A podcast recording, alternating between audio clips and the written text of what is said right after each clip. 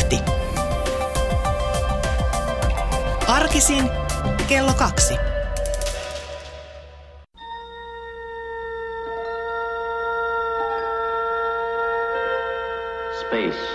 a final frontier.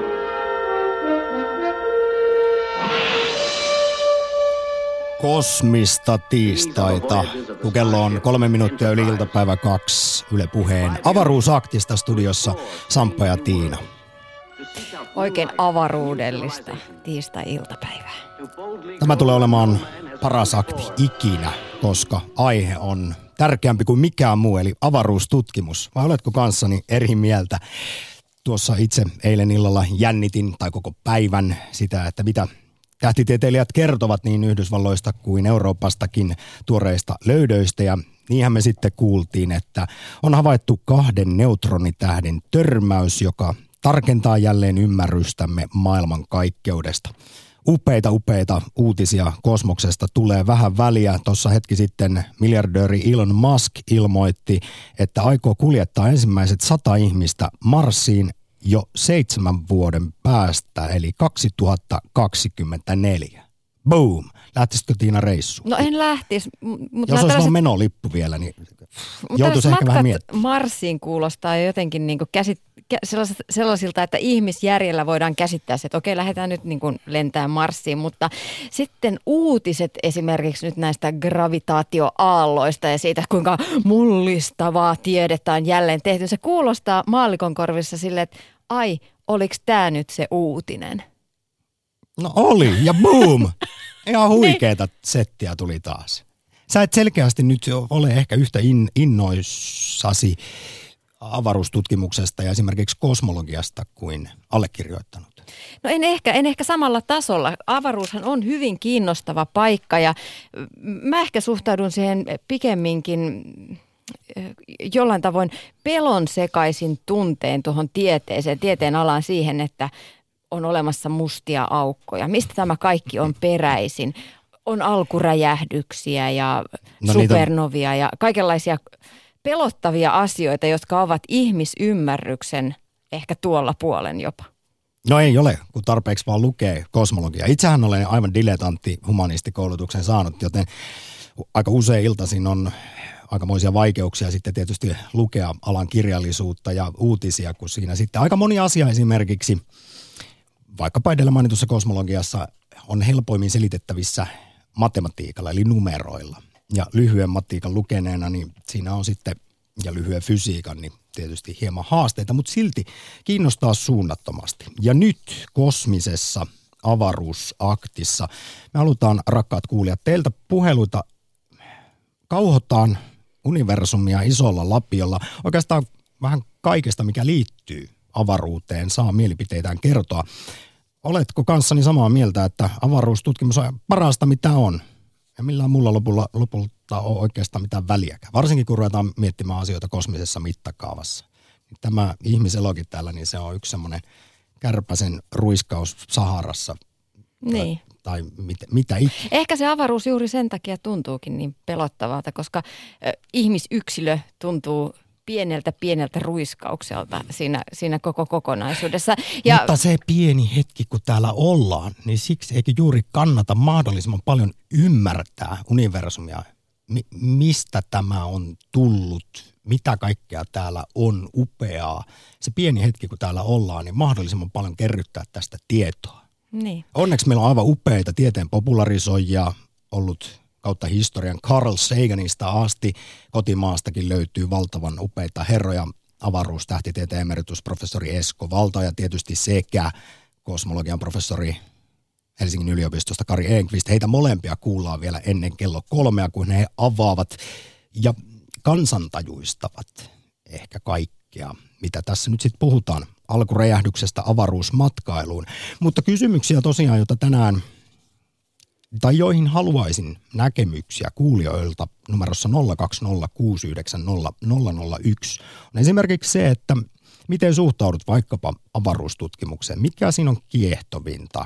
Mitä siltä odotat? Vai onko se täysin turhaa ajan ja rahan haaskausta? Ammutaan siis tietysti aivan hirvittävästi euroja ja dollareita aina taivaalle, kun sinne sitten vaikkapa raketteja pistetään, niin tiedetään, että se on tosi kallista. Ja tietysti voi mennä sille filosofisellekin tasolle, että kuinka pitkälle uskot vielä tässä ihmiskunnan pääsevän. Me nyt ollaan aika hyvin tässä osattu jo tietysti ihan lyhyessä ajassa pilata tämä oma pallo, niin nythän jos 7 vuoden päästä lähdetään punaiselle planeetalle, niin siinä on sitten aletaan oikeasti levittäytyä kosmokseen. Pysytään tietysti vielä hyvin tällaisessa lähinaapurustossa, mutta on se aika kova alku. Mm. Ei tietenkään unohdeta, että jo 69 Neil Armstrong otti sen pienen askeleen ihmiselle ja hämmästyttävän suuren ihmiskunnalle käydessään ensimmäistä kertaa tai astuessaan kuun pinnalle, mutta siitä on kyllä valitettavan kauan aikaa. Siitä on kauan aikaa ja musta tuntuu, että viimeiset 10 vuotta, viimeinen vuosikymmen on puhuttu siitä, että avaruusturismi tulee, avaruuteen lähdetään, on ostettu jo lippuja noille matkoille, mutta eipä vaan ole lähtenyt moottorit jylläämään sinne suuntaan kuitenkaan. Että mä en ihan kyllä usko, että 7 vuoden päästä lähdettäisiin Marsiin matkalle, että jos nyt siihen mennessä tulisi jokunen tällainen avaruusturismilento, jossa lennetään tuonne noin 100 kilometrin korkeuteen ja ollaan 5 minuuttia siellä lillumassa ja sitten tullaankin takaisin. Nämä avaruusturismilennothan on todellakin suunniteltu, että ne on tämän tyyppisiä, että ei sinne mennä aluksi niin kuin viikoksi asumaan niin kuin James Bondissa. Niinpä, että se oliko se Dennis Tito 2001 ensimmäinen avaruusturisti pääsi tosiaan avaruusasemalle ihan olemaan, mutta se maksaa sitten jo monta kymmentä miljoonaa taalaa, että sellaiselle lennolle pääsisi, mutta ajattele, kun tästä nyt tulisi sitten avaruusturismista. Vähän samanlaista kuin se, että lähdetään kerran vuodessa Majorkalle, niin sitten voisi lähteä. Ja toi ihan virallinen avaruuden raja, ainakin NASAlla taitaa olla 100 kilometriä, että siksi sinne sitten sille korkeudelle meinataan esimerkiksi Bransonin Virgin suunnittelee kovasti. Niillä on tullut hirveästi kaiken näköisiä kuitenkin tässä nyt kapuloita rattaisiin tässä hommassa, mutta ihan kohta varmasti ne lennot alkaa. Mutta aika kallista hommaa se on. Joidenkin tietojen mukaan lennosta maksetaan noin 250 000 dollaria, eli noin 225 000 euroa. Että ei ihan kesälomarahoilla noille lennoille lähdetä. Mutta sitten sinne punaiselle planeetalle. Nyt haluan hehkuttaa, jos tässä mainittiin monta upeaa tyyppiä jo, Kari Enqvist, Esko Valtaoja ja Carl Sagan, niin kyllähän tälle Elon Muskille, miljardöörille pitää hattua nostaa. Teki omaisuuden aikanaan PayPal-palvelulla. Sen jälkeen siis vain mielikuvitus on rajana selvästi. Siis kukaan ei oikein uskonut miehen suunnitelmiin. Teslasta tuli menestys. Sitten äijä totesi, että eihän mikään ole parempaa kuin avaruustutkimus. Kuten itse olen juuri tätä mieltä, niin hän perusti sitten SpaceX-yhtiön ja tosiaan 2020 pitäisi lentää ensimmäistä kertaa ilman siis miehittämättömänä rahtia Marsiin. Ja sitten 2024 perässä tulee 100 ihmistä. Ja vielä yksi asia, mikä mun mielestä on huikea liittyen Elon Muskiin, niin tähän SpaceX-yhtiön on se, että hän joutuu tekemään tämmöisen ihan valtavan suuren kantoraketin, jotta tuonne kiertoradalle päästään ja sieltä lähdetään sitten kohti Marsia, niin he nyt julkaisivat sitten, että minkälainen tämä tulee olemaan, tämä valtavan iso, maailman suurin raketti, jolla täältä tuohon kiertoradalle mennään, niin nimi, ihan virallinen nimi, tällä on BFR, joka lyhenne tulee sanoista Big Fucking Rocket. Siellä on ihan oikeasti insinöörit istunut paltsussa, että pitäisi saada semmoinen joku hieno, ehkä jollain lailla avaruuteen, kosmokseen viittava, ylevä nimi tälle maailman suurimmalle raketille, niin siellä on sitten mennyt paltsussa läpi tämä Big Fucking Rocket. Ai että. Ei, ja joku väittää, että avaruustutkimus olisi tylsää. Ei ole. Ei ole, mutta siis oikeasti tällaisia erilaisia propellipäitä tuolla avaruustutkimuksen ja sillä suunnalla maailman nerokkaimpia ihmisiä. Esimerkiksi yrittäjä Robert Bichelow on puuhannut avaruushotellia jo vuosia. Kyllä. Ja idea on viedä nämä hotellihuoneet avaruuteen viikattuina. Ja hotelli laajenee sitten mittaansa, kun sinne puhalletaan ilmaa. Ne on täytettyjä. Tämä Bigelow Airspace on tätä. Hekin on vähän myöhässä aikataulusta. Mutta kyllä tässä, vaikka yskien edettäisiin kosmokseen, niin uskon vahvasti, että sinne mennään. Mutta uskotko, rakas kuulija, sinä, minne asti näet ihmiskunnan vielä pääsemään? Kuitenkin aika lyhyessä ajassa, kun mietitään kulttuurievoluutiota, niin on tultu siitä, että ollaan luolissa oltu syömässä rupia polvista, niin nyt yhtäkkiä ollaan käyty jo kuussa ja menossa kohti punaista planeettaa. Niin, meillä tässä vähän mopo meinaa karata käsistä, nimittäin näköjään on tosi innostava aihe ainakin meille Sampan kanssa. Tämä unohdin sanoa meidän Twitter-kysymyksen. Me kysytään Twitterissä, löydetäänkö avaruudesta elämää elinaikanasi? Kyllä ei, toivottavasti olemme yksin kosmoksessa, ovat vastausvaihtoehdot ja tällä hetkellä toivottavasti vaihtoehto on saanut 51% äänistä. Ja Jyri Järvinen kommentoikin täällä, että elämää kyllä, älyllistä elämää tuskin. No toivottavasti. Yle Puhe. Akti. Soita 020 690 001. Ensimmäisenä avaruusaktissa heilahdetaan Perniöön. Teppo, morjesta. No morjens.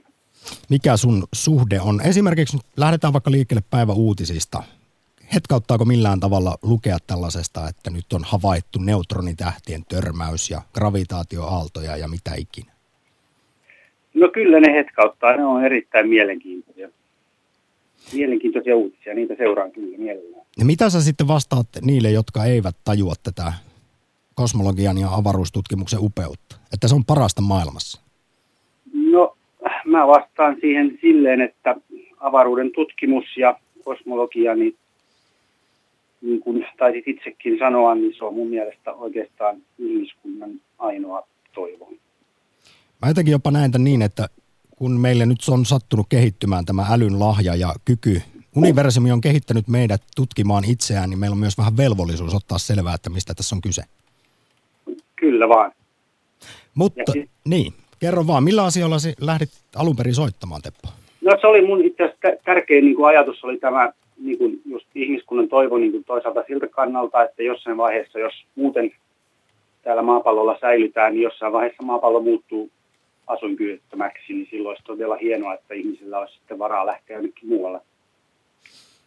Mutta toinen aspekti on se, että se on myös sillä tavalla mun mielestä meidän toivo, että se on hyvä asia tällaisen niin kuin maailman rauhan kannalta. On hyviä esimerkkejä, että tällä hetkelläkin esimerkiksi Venäjällä ja Yhdysvalloilla on ihan yhteisiä suunnitelmia avaruustutkimuksen ja avaruusmatkailun kautta, vaikka muuten politiikassa ei niin sukset yhteen suuntaan suksikkaan. Joo, se on ihan hienoa, että tämä on edelleen saatu pidettyä erossa ja itse asiassa nyt käsittääkseni yhteistyö on vielä tässä koko ajan tiivistynyt ja parantunut viime aikoina kahden suurvallan välillä avaruustutkimuksessa. Mutta otapa nyt sitten kantaa, kun meillä Twitterissä, kun puhutaan avaruusteemasta, niin totta kai pitää sitten tästä vieraan elämän älyn löytymisestäkin puhua, niin mikä sun näkemys on siihen? Uskotko, että vielä omana elinaikana esimerkiksi ihan jotain tällaista bakteerityyppistä elämää tästä meidän omasta aurinkokunnasta joltain Jupiterin kuulta vaikka löytyisi? Tai sitten jopa älyllistä elämää, vähän kauempaa? No kyllä vaankin haluaisin uskoa, että jonkunlaista elämää löytyy minunkin elinaikana. Ja tietysti toivoisin, että myös älyllistä elämää, mutta siihen en nyt ole itse niin kauhean viisas näissä asioissa, mutta olen ymmärtänyt, että vallalla oleva teoria on tästä maailmankaikkeuden laajenemisesta, että sille, että me maailmankaikkeuden osat pikkuhiljaa elehtii koko ajan kauemmas toisistaan, niin olen ainakin ymmärtänyt sen, että todennäköisyys, että me tavattaisiin älyllistä elämää, että se niin kuin periaatteessa huononeen ne todennäköisyydet siihen koko ajan. No tietysti mitä kauemmas mennään ja vaikka toisiin galaksiin, niin sitten siinä alkaa tämä pimeän energian maailmankaikkeutta laajentava vaikutus olla ja vaikuttaa tuolla tavalla niin kuin sanoit, mutta jos tuossa nyt ihan, ei se nyt ollut hirveän kaukana, missä ne TRAPPIS-1-tähden luota löydettiin montakin planeettaa sieltä elämänvyöhykkeeltä, niin sieltä ihan hyvin, jos tietysti signaaleja voitaisiin saada, niin mikäpä ettei. Ainoa vaan, että välimatkat on aika kovia, jos sieltä on joku lähetetty signaali 30 miljoonaa vuotta sitten, niin se voi olla, että elämä on siellä jo moneen kertaan sammunut ja syttynyt uudestaan, ennen kuin tänne mitään saadaan kuulla. Niinpä. Teppo, tässä vaiheessa kiitos oikein paljon ensimmäistä soitosta avaruusaktiin. Yle Puhe. Akti. Lähetä WhatsApp-viesti studioon 040 163 85 86. Me saatiin Samppa pieni korjaus tänne studioon. Aha. WhatsAppin puolelta. Eikö sen raketin nimi ollutkaan Big Falcon Rocket, eli ei. Iso haukka? No ei, kyllä se vielä viime viikolla oli ihan monessakin tiedejulkaisussa Big Fucking Rocket. Haukaksi sitä voi olla, että siitä on tullut sitten niin paljon palautetta, että siitä kun itse luin tämän uutisen, niin se on nimeä sitten hieman korjattu. Ei mikään ihme, jos joku on siitä saattanut hieman ehkä kiristellä omaa kukkahattua. Yle Puhe. Hakaniemessä Martti, hyvää päivää. No tervehdys Samppa ja Tiina. Oikein mielenkiintoinen, kiva aihe. Tämmöiseen synkkään lokakuiseen tiistaihin, eikö se ole kiva katsoa vähän? Ja semmoinen näppärän kokoinen, sanoisinko. Se hyvin helposti käsiteltävä ja ymmärrettävä. Kauhotaan kosmosta isolla lapiolla, koska se on kyllä, niin kiehtovaa, niin mikäpä siinä? Joo, kyllä. Tuli mieleen tuosta teidän perusheistostanne ajatellen sitä, että onko nämä mittakaavat ja ajatukset niin päätä huimaavia, että ne jopa pelottaa, niin haluaisin jakaa vain tällaisen kokemuksen, joka oli minusta ainakin erittäin jännä ja hyvin kiehtova, koska ihmisellähän on kautta historian ollut niin kuin tämä leikki, että me helposti niin kuin halutaan samaistua tai matkia jotakin, niin mä olin tuossa 3 vuotta sitten tein juttua yhdestä teatteriesityksestä, joka oli tämmöinen mielenkiintoinen konsepti. Se oli Todellisuuden tutkimuskeskuksen tekemä, Esa Kirkkopelto sitä veti. Ja se oli tämmöinen työpajatyyppinen juttu.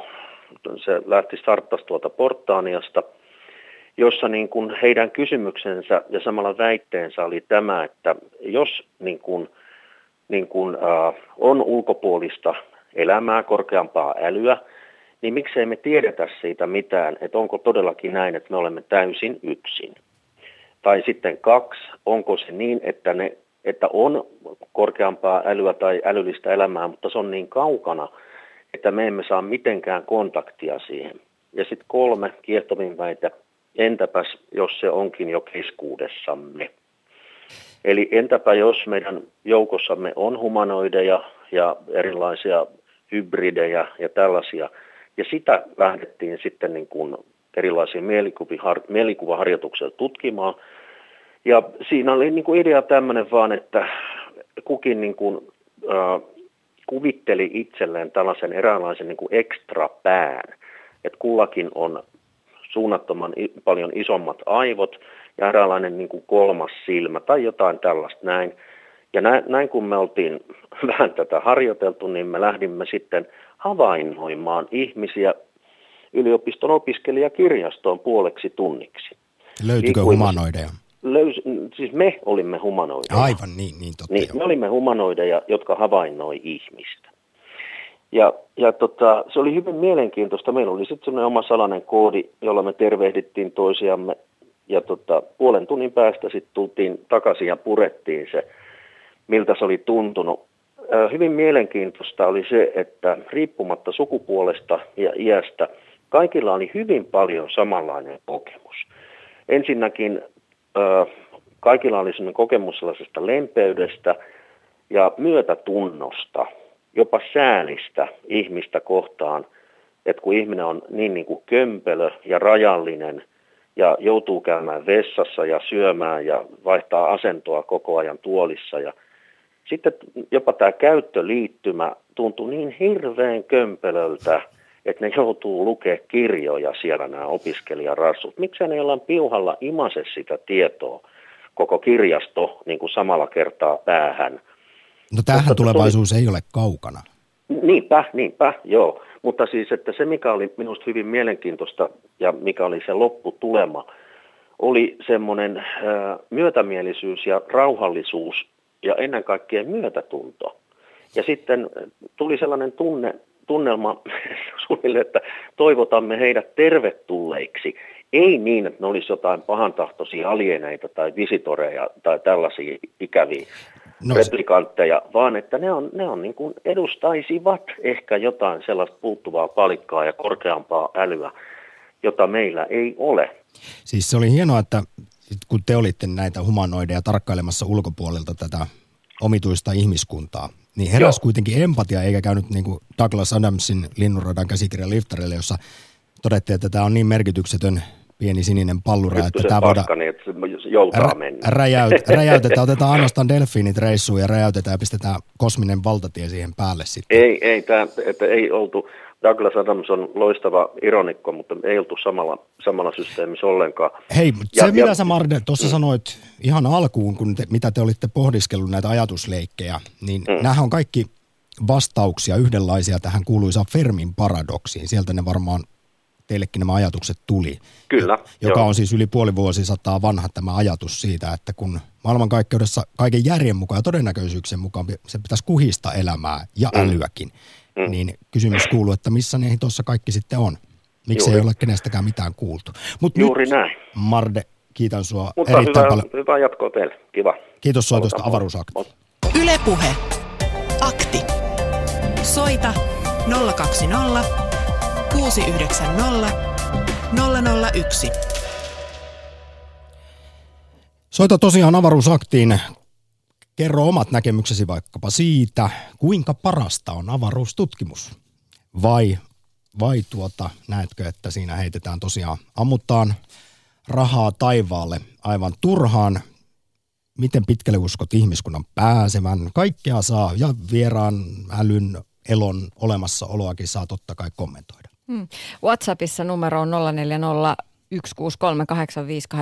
Sinne voi laittaa viestejä ja niin on laitettukin ja niitä on tullut. Kiitos näistä. Ensin ihmisten pitäisi oppia jakamaan resurssit niin, että joka päivä ei kuolisi tuhansia ihmisiä nälkään. Sen jälkeen voidaan alkaa ampua hotelleja avaruuteen.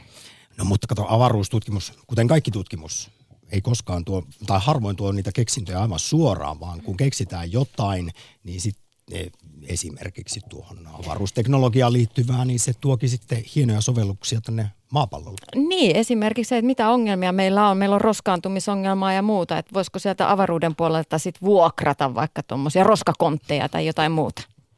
Jossain vaiheessa muuten kylmää sotaa kuulemma jenkit meinas ydinjätteensä siis harkitsivat tosissaan, että ampuisivat avaruuteen. Tämä oli ihan virallisesti siellä viranomaisilla pöydällä tällainen ehdotus. Onneksi näin ei tehty, koska kuitenkin se onnistumisprosentti raketeilla avaruuteen pääsemiseen on vähän ehkä arveluttava.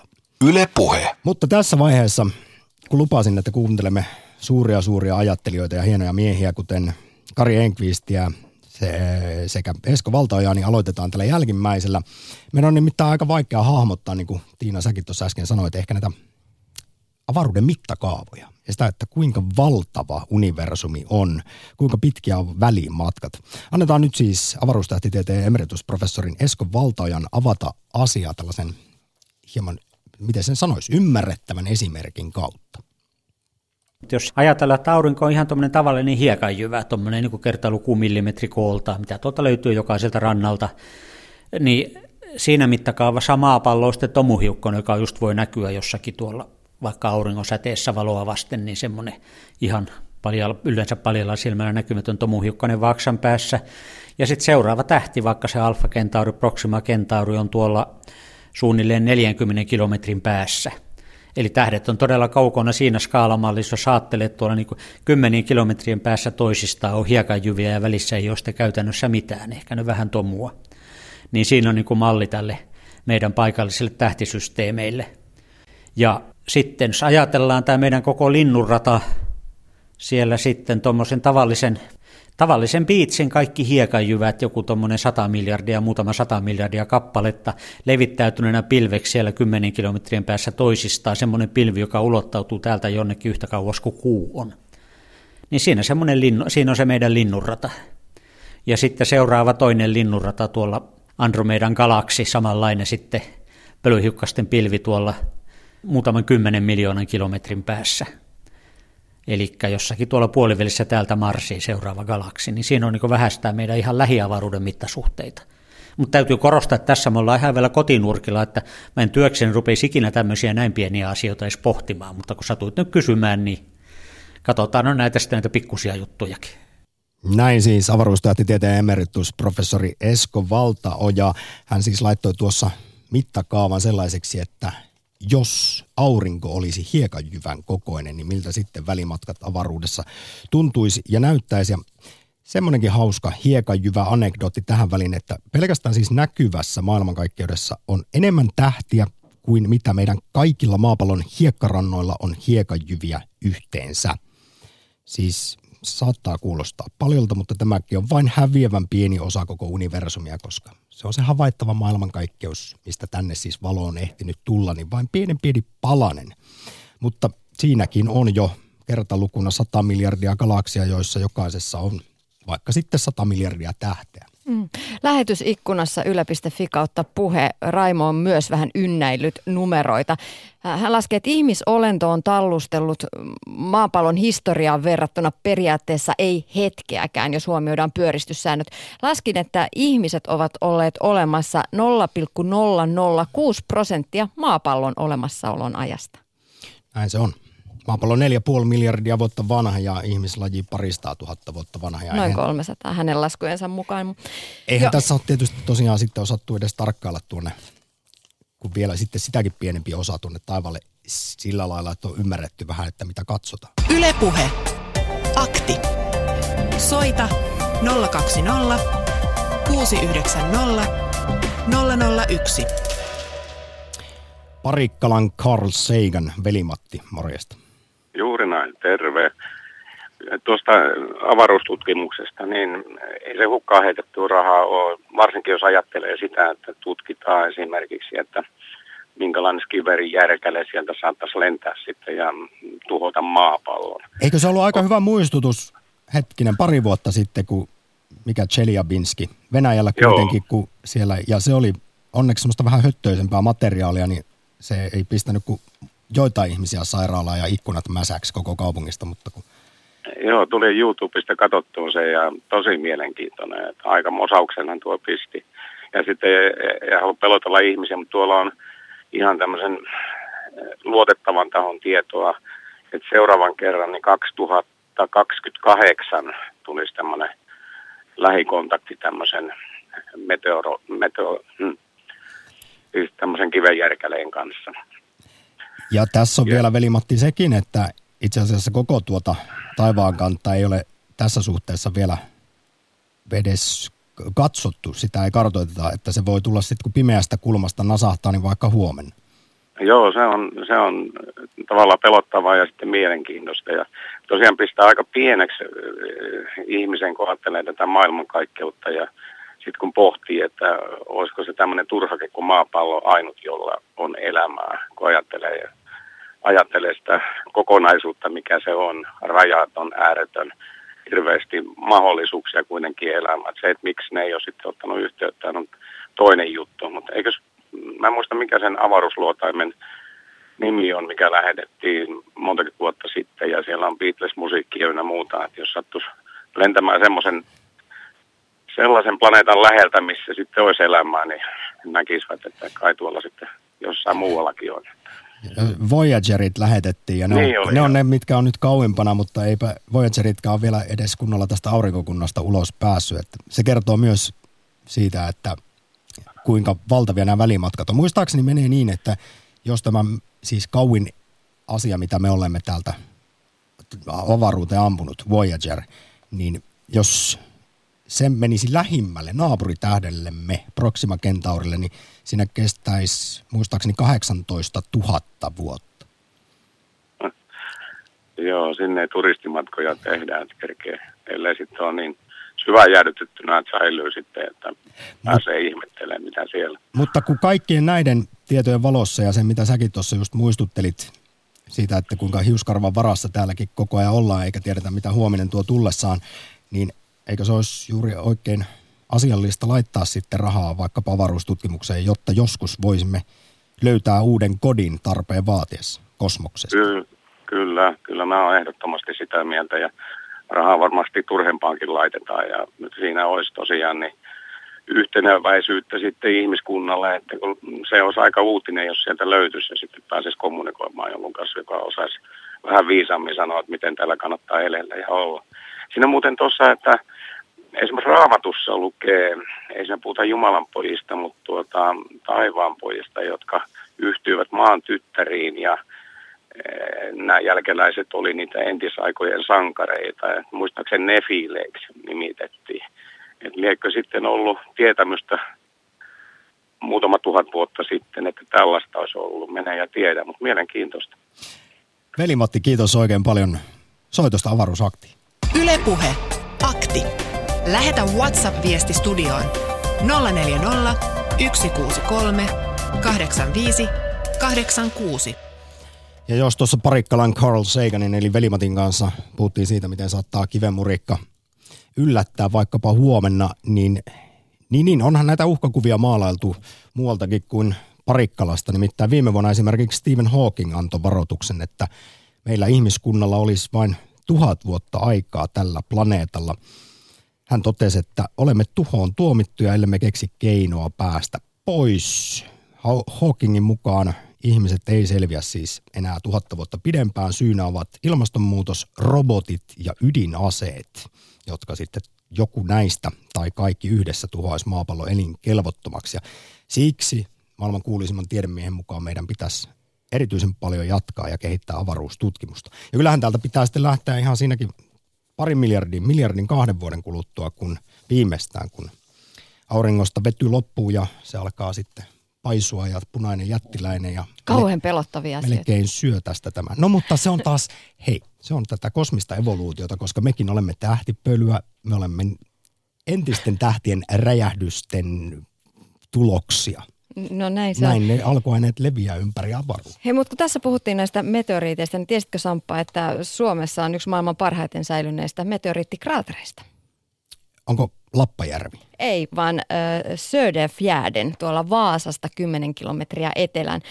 Sinne meteoriitti on iskeytynyt noin 520 miljoonaa vuotta sitten, mutta se on edelleen siellä olemassa, nähtävissä. Ilmasta katsottuna näkyy selkeästi sellainen ympyrän muotoinen alue, Söderfjärden, johon sittemmin tuli järvi tai oliko se jopa merta ja sitten se on kuivatettu ja nyt se on erittäin hyvä viljelysmaata tällä hetkellä, mutta todellakin sellainen pyöreä. Kuten myös siis Pohjanmaalta löytyvä Lappajärvi. Sekin jo vasta havaittiin aika myöhään, että tässä onkin, miksi tämä on tämän muotoinen ja tällainen täällä on keskellä aakeita laakeita, niin johtuen siitä, että kauan sitten sinne mosahti. Yle Puhe. Terttu Helsingistä, morjesta. No moi. Mulla olisi terveisiä Valtaojalle. No kerro, mitä sanot avaruustähtitieteen emeritusprofessorille? No se on tämä tähtitiede varmaan harvojen ja valittujen mielenkiinnon kohteena.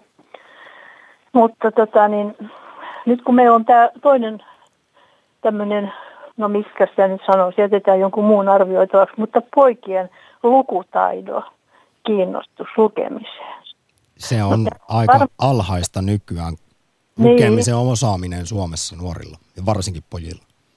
No mulla on tytöt ja pojat tämmöisenä isoäidinä, niin sydäntä lähellä olen tuohon lukutaitoon sen innostuksen niin kuin lähteellä ollut sillä, että mä tiesin, että se, jos vanhemmat lukee lapsille, tai kuka hyvänsä, kyllä, niin pienestä pitää, opetetaan kirjastoa käyttöön, saavat itse valita sieltä kaikkia, niin siellä on paljon semmoistakin aineistoa, ettei aikuisetkaan ala lukemaan, mutta pienet saattaa innostua. No niin siellä voisi olla tämmöisen avaruustekniikan ja muun tähän maailmankaikkeuteen viittaavaa.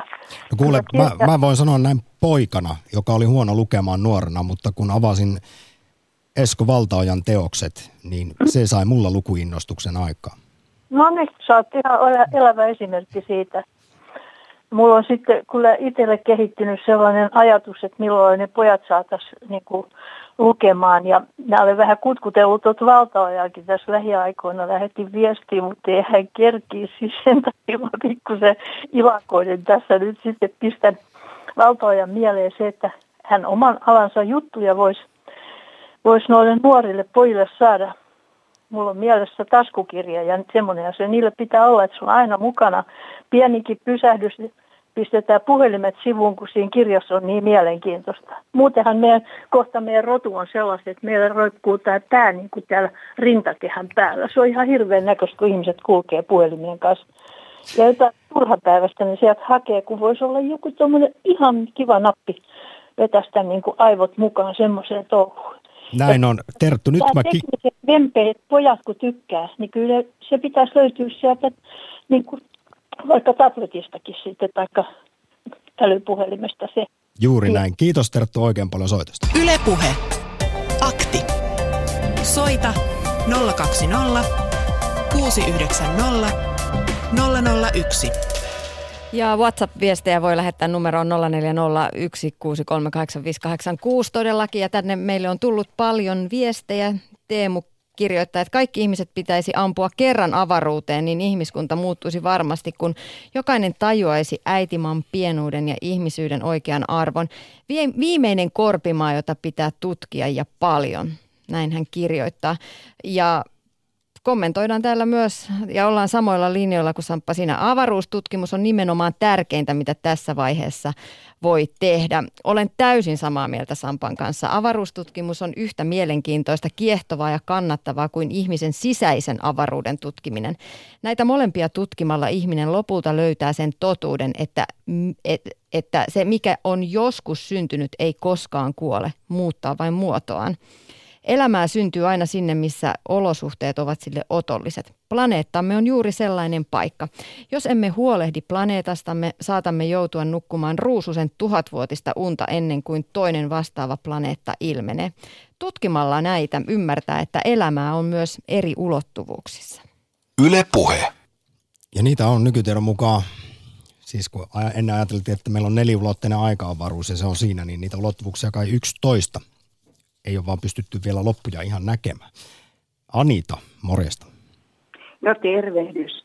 Kuule, mä tässä kuuntelin teidän puhetta ja piti vaan sanoa sitä, että johan NASA on tehnyt tällaisia tutkimuksia pitkään omilla näillä avaruuslentäjillä ja tavallisilkin lentäjillä, mitä kaikkea, että telepatia ihmisten kesken ja vaikka sen ulottaisi vähän korkeammallekin, niin tämä on ainoa, mitä kautta me pystytään vaikuttamaan mitenkään niin kuin hyvällä. Jos vaikuttaa pahalla, tai ajattelee, että nytpäs minä teen jotain pahaa, niin se kääntyy bumerangina itseään vastaan.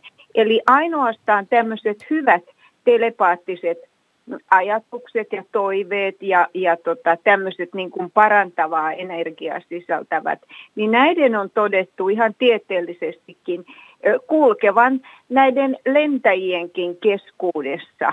Että sanoisin näin, että ei meidän kannata täällä maanpinnalla, Valtaoja on tietysti eri asia, hän voi fundeerata mitä tahtoo, ja siinä menee siis tavallisen ihmisen aivot solmuun, niin kautta aikojenhan ihmiset on rukoilleet ja käyttäneet telepatiaa, siis tuolta voi lukea historiaa Aristoteleesta ja tuolta Kreikan mytologiaa ja Egyptistä ja muualta, niin se on ainoa, mikä on niin kuin todettu olevan totta. Ja sitten yksi juttu, kun teillä on kissoja ja koiria ja lintuja ja tämmöisiä kotieläiminä, jokainenhan tietää, miten hyvin telepatia kulkee myöskin eläinten ja ihmisten välillä. Yle Puhe. Akti. Lähetä WhatsApp-viesti studioon 040 163 85 86.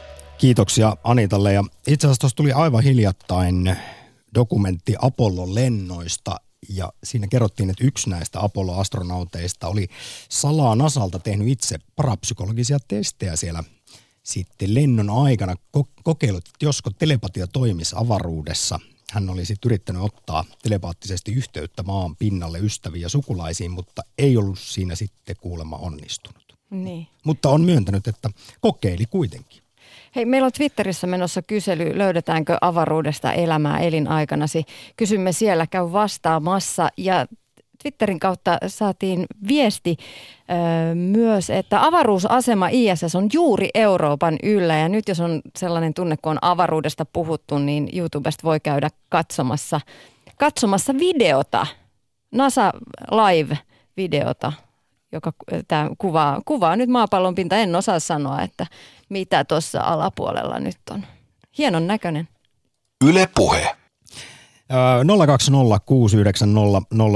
on puhelinnumero kosmisen tiistain avaruusaktiin, jossa saa kommentoida avaruustutkimuksen tärkeyttä tai turhuutta, voi kommentoida ihmiskunnan tulevaisuutta tässä suhteessa, mihin me päästään ja milloin, mitä toisaalta toivoisit sitten tuolta kaukaa löytyvän. Ja totta kai saahan näitä maan ulkopuolisia elämän kysymyksiä ja älyn kysymyksiäkin kommentoida. Mutta jos äskeinen soittaja Anita sanoi, että Esko Valtaoja saa aivot nyrjähtämään, niin tähän on juuri sopiva seuraava äänipätkä avaruustähtitieteen emeritusprofessorilta tulossa. Nyt nyrjähtää ehkäpä sitten jollakulla aivot. Siis ensin siteerataan jälleen kerran Douglas Adamsia Linnunradan käsikirjalle liftareista. Avaruus on iso paikka, tosi iso. Et pysty kuvittelemaankaan, kuinka valtavan typerryttävän aivoja ravistelevan iso se on.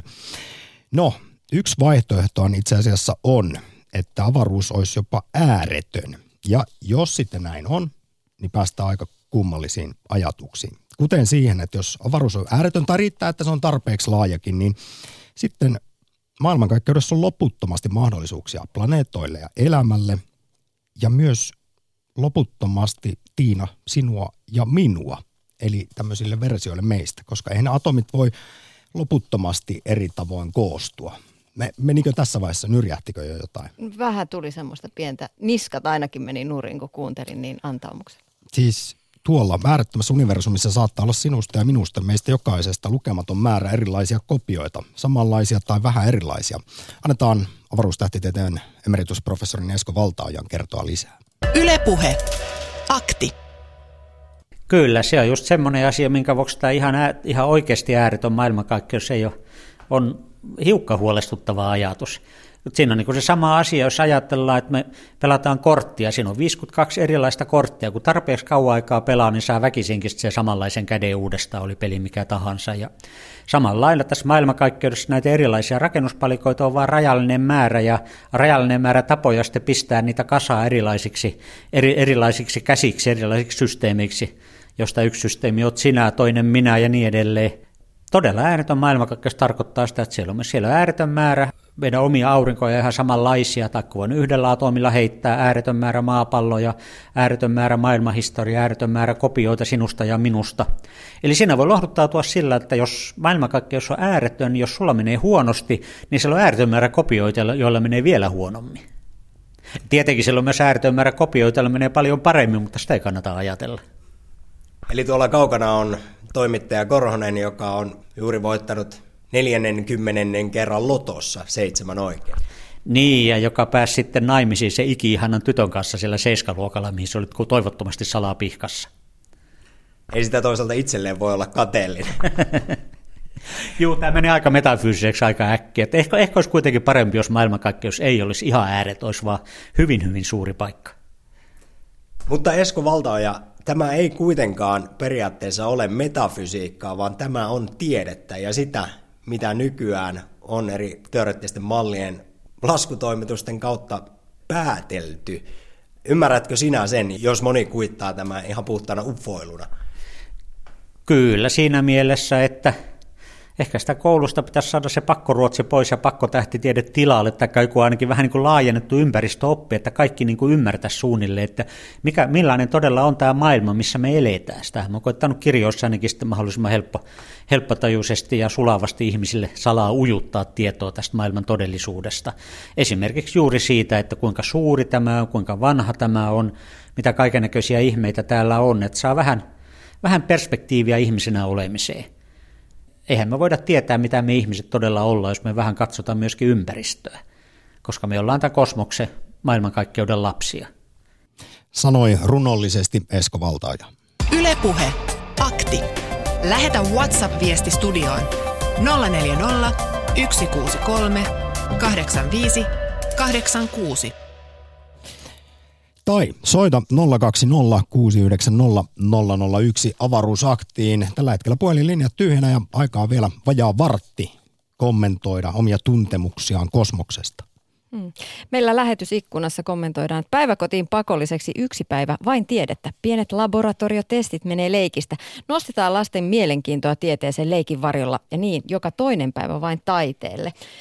Ja sitten täällä WhatsAppin puolella Joona on lähettänyt viestiä. Numerohan on siis 0401638586. Mahtaa typerältä näyttää maapallon touhu, jos tuolla joku älyllisempi porukka seurailee tätä meininkiä. Tapetaan toisiamme ja tuhotaan kotiplaneettaa. Lisäksi tämä raha käsitteenä aika käsittämätön itse asiassa.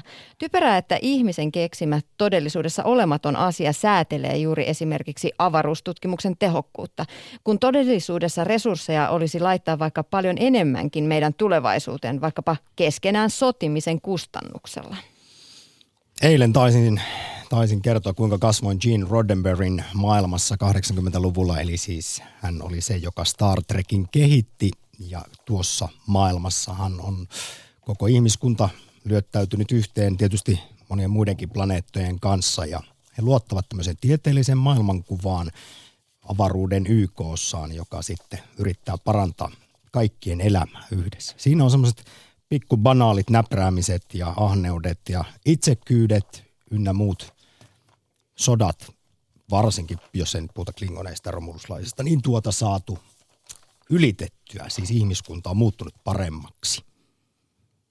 Otetaanko vielä viestiä täältä WhatsAppin puolelta? Näitä nimittäin nyt on tulossa. Ihmiskunta ei kerkeä kehittyä tasolle, että eläisivät avaruusaluksissa ja alkaisivat vaelluksen suuressa avaruudessa. Marsiin on turha mennä ja yrittää tehdä siitä maapallon vastinetta kaivoksinen. Suurten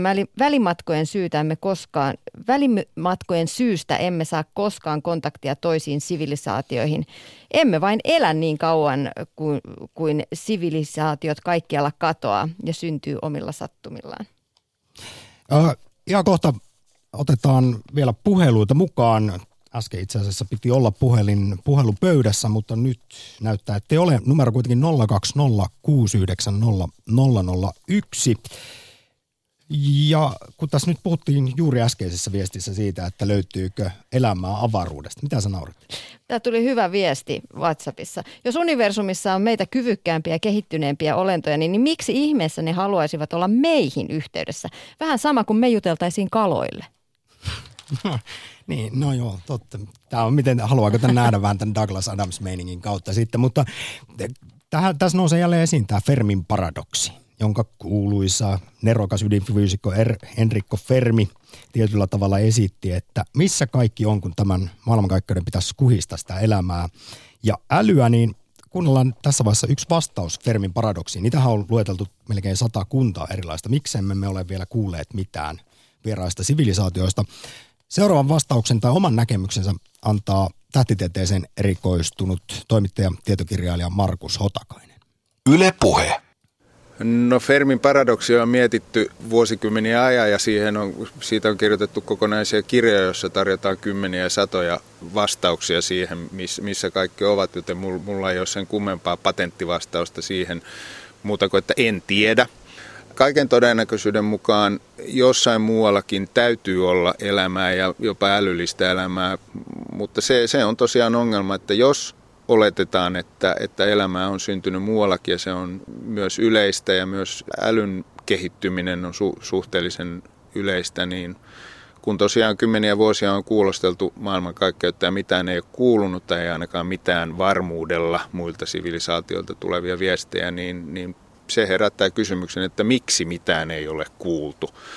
Ja voisiko ongelma olla siinä, mitä me olemme tajunneet kuunnella? Se on yksi ongelma, koska se sivilisaatio, joka semmoisen mahdollisesti on lähettänyt, niin saattaa olla kaikin tavoin täysin toisenlainen kuin meidän ihmiskunta. Ja sieltä saattaa tulla semmoista radiosignaalia, jota me ei edes tunnisteta. Et samalla tavalla kuin jopa ihmiskunta pystyy ja on pystynyt tuottamaan erilaisia kirjoitusjärjestelmiä, mitä me ei esimerkiksi tällä hetkellä pystytä tulkitsemaan. Toki useimmat niistä tunnistetaan kirjoitukseksi, mutta siihenkin vaikuttaa tietysti se, että ne on kuitenkin ihmisten kehittämiä. Jos laajennetaan ajatusta maailmankaikkeuteen, niin sieltä saattaa tulla semmoista radiolähetystä, jota me ei radiolähetykseksi edes tunnisteta. No tuossa Markus Hotakainen kävi jo tietyllä lailla ilmi sinun näkemyksesi, mutta väännetään vielä rautalangasta. Kumpi on todennäköisempää? Se, että me ihmiset olemme surullisena yksin tällä pienellä tomuhiukkasella kylmän avaruuden keskellä, vai että älykkäitä sivilisaatioita on maailmankaikkeuspullolla? Mä itse ajattelen sillä tavalla noin niin kuin yleisellä tasolla, että jos ihminen on niin kuin tämän maailmankaikkeuden älyn huipentuma, niin se on aika masentava ajatus. Mutta se, että kumpi on todennäköisempää, niin se on siinä mielessäkin hankala kysymys, että elämän älyn olemassaolon todistaminen on helppoa. Siihen riittää yksi havainto jostakin toisesta sivilisaatiosta, viesti tai joku muu merkki siitä, että muuallakin on elämää ja älyä, mutta älyn olemattomuuden todistaminen on mahdotonta, koska sitä ei pysty millään tavalla todistamaan, että muualla ei ole jotain. Koska me ollaan täällä, niin ainakin kerran on älyä syntynyt ja ei ole löydettävissä todisteita siitä, että muualla ei ole. Mä oon itse sitä mieltä, että muualla täytyy olla, mutta ongelmana on suuret etäisyydet ja pitkät ajanjaksot. Mitä kauempana joku sivilisaatio mahdollisesti on, niin sitä kauemmin ne viestit sieltä kulkee. Ja jos me jotain jostain suunnasta kuulaankin, niin sitä sivilisaatiota ei välttämättä enää ole olemassakaan. Näin pohdiskeli Fermin paradoksia tähtitieteeseen erikoistunut toimittaja ja tietokirjailija Markus Hotakainen. Yle Puhe. Akti. Soita 020 690 001. Vielä mahtuu mukaan. Ota luuri kouraan ja kurkota kosmokseen soittamalla avaruusaktiin. Tai laita viestiä WhatsAppissa 0401638586 ja viestejä on tullutkin. Kiitos näistä. Olen leikitellyt joskus ajatuksella, että olemme vain atomipulla-taikinassa, joka on menossa uuniin. Meidän aurinkokuntamme muistuttaa paljon atomirakennetta, joten maailmankaikkeutemme saattaa olla vain yksi atomi toisessa maailmankaikkeudessa. Toinen viesti kuuluu, suosittelen jyrkästi katsomaan YouTubesta Kari Enqvistin Mitä aika on -luennon. Hän ja Valtaoja ovat tehneet ja tekevät erinomaista työtä positiivisella tavalla. Toisin kuin moni kommentoija tuntuu ajattelevan, maailmankuva on täydentynyt koko ajan ja uskomusten merkitys vähentynyt. Tämän valossa myös rakkaan maapallomme tulevaisuus kannattaa nähdä positiivisessa valossa. Ja vielä yksi kommentti Markolta. Entä jos elämämme on kuin Truman Show, reality, jota ohjataan muualta jonkin planeetan kotiin? No tästähän on viime aikoina ollut paljon puhetta tästä Boostromin simulaatiomaailma-argumentista, vai mikä se virallinen termi onkaan, että elettäänkö me simulaatiossa? Ja jotkut tiedemiehet ihan tosissaanhan alkoi siis tarkkailla, että jos näkyisi tuolla siis meitä ympäröivässä kudelmassa tämmöisiä niin kuin pikseleitä, että se paljastaisi sitten, että me olemmekin oikeasti tietokonesimulaatiossa jonkun suuremman älyn kehittämässä sellaisessa. Niin, jotkut sanoo, että se on elämä. Jumala. Nyt se vielä suurempi. Ehtii lyhyesti mukaan avaruusaktiin Juha, morjesta. Juha. Haloita, kuuluuko? Hyvin kuuluu. Nyt kerro lyhyesti, minkälaisia ajatuksia on herännyt? Tuohon kommentoisin tuohon suuresti rakastamaani Valtaojan kommentoitiin, että jos avaruus on ääretön, mutta kun eihän se ole ääretön, jolloin me ei tulla saavuttamaan äärettömiä määriä vaikka juhia jossakin tuolla muualla. Vähän ehkä tuossa pidemmässä haastattelussa, jonka Valtaojan kanssa tein, niin siinä oli kyllä puhe sitten myös sitä, että ei se tarvitse olla ihan ääretön, mutta kun se on vaan tarpeeksi laaja, niin sittenkin alkaa jo tällaiset mahdollisuudet ehkä tietyllä tavalla ajatusleikkimäisesti tulla kyseeseen? No ajatusleikit se kuulosti, kun eiköhän meillä ole tyyliin 1 000 000 kiloa massaa, mistä on sitten tämä universumi muodostettu, tosin vähän isompi luku. Niin ei sitten ehkä kuitenkaan saada ihan meikäläisiä useita kappaleita. Kunhan nyt sitä älyllistä elämää, sitä toki varmaan löytyy. Toivottavasti jossain vaiheessa jonkinlaista elämää löytyy. Ja kyllä se sitten varmasti muuttaa myös, jotenkin musta tuntuu, että koko ihmiskunnan ajatuksia, kun tulee todistetuksi se, että me emme ole yksin kylmässä kosmoksessa. Nyt Juha, oikein paljon kiitos viimeisestä soitosta avaruusaktiin. Yle Puhe. Koska nimittäin nyt nopeasti Kari Enqvist ääneen, miten maailmankaikkeus syntyi 13,82 miljardia vuotta sitten.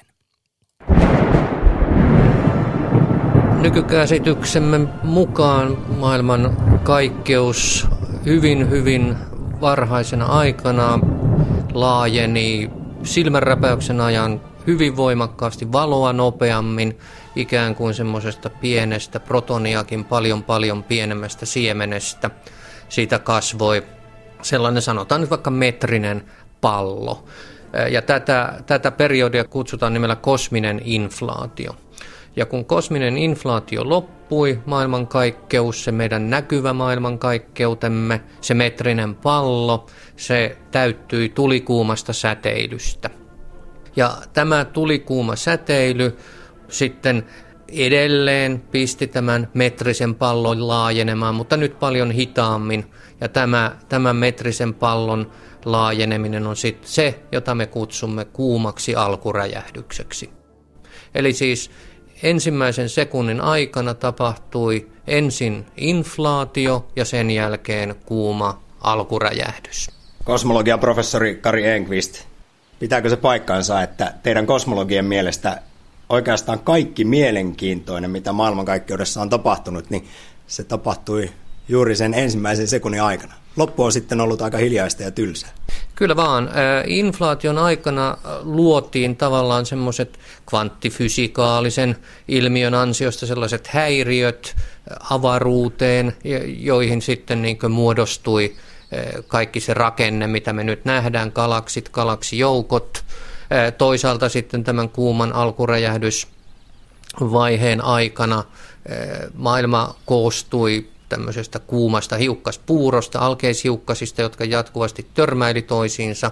Ja näiden törmäilyjen ansiosta sitten paalutettiin ikään kuin se maailmankaikkeuden olemus tavalla sitten, joka sen myöhemmin kehittyessä sitten sai sen muotonsa, mikä sillä nyt on. Että sen ensimmäisen sekunnin kuluessa todella tapahtui kaikki se oleellinen, mikä määräsi meidän maailmankaikkeuden ominaisuudet. Ja sitten se loppu on ollut sitten semmoista vaan hidasta kehittymistä ja meidän kosmologien mielestä sitten sille hiukan epäkiinnostavaa. Ja nykyään havaittavan maailmankaikkeuden halkaisijaksi on arvioitu 93 miljardia valovuotta. Twitterissä kysyttiin, löydetäänkö avaruudesta elämää elinaikana, ja 55% vastaa toivottava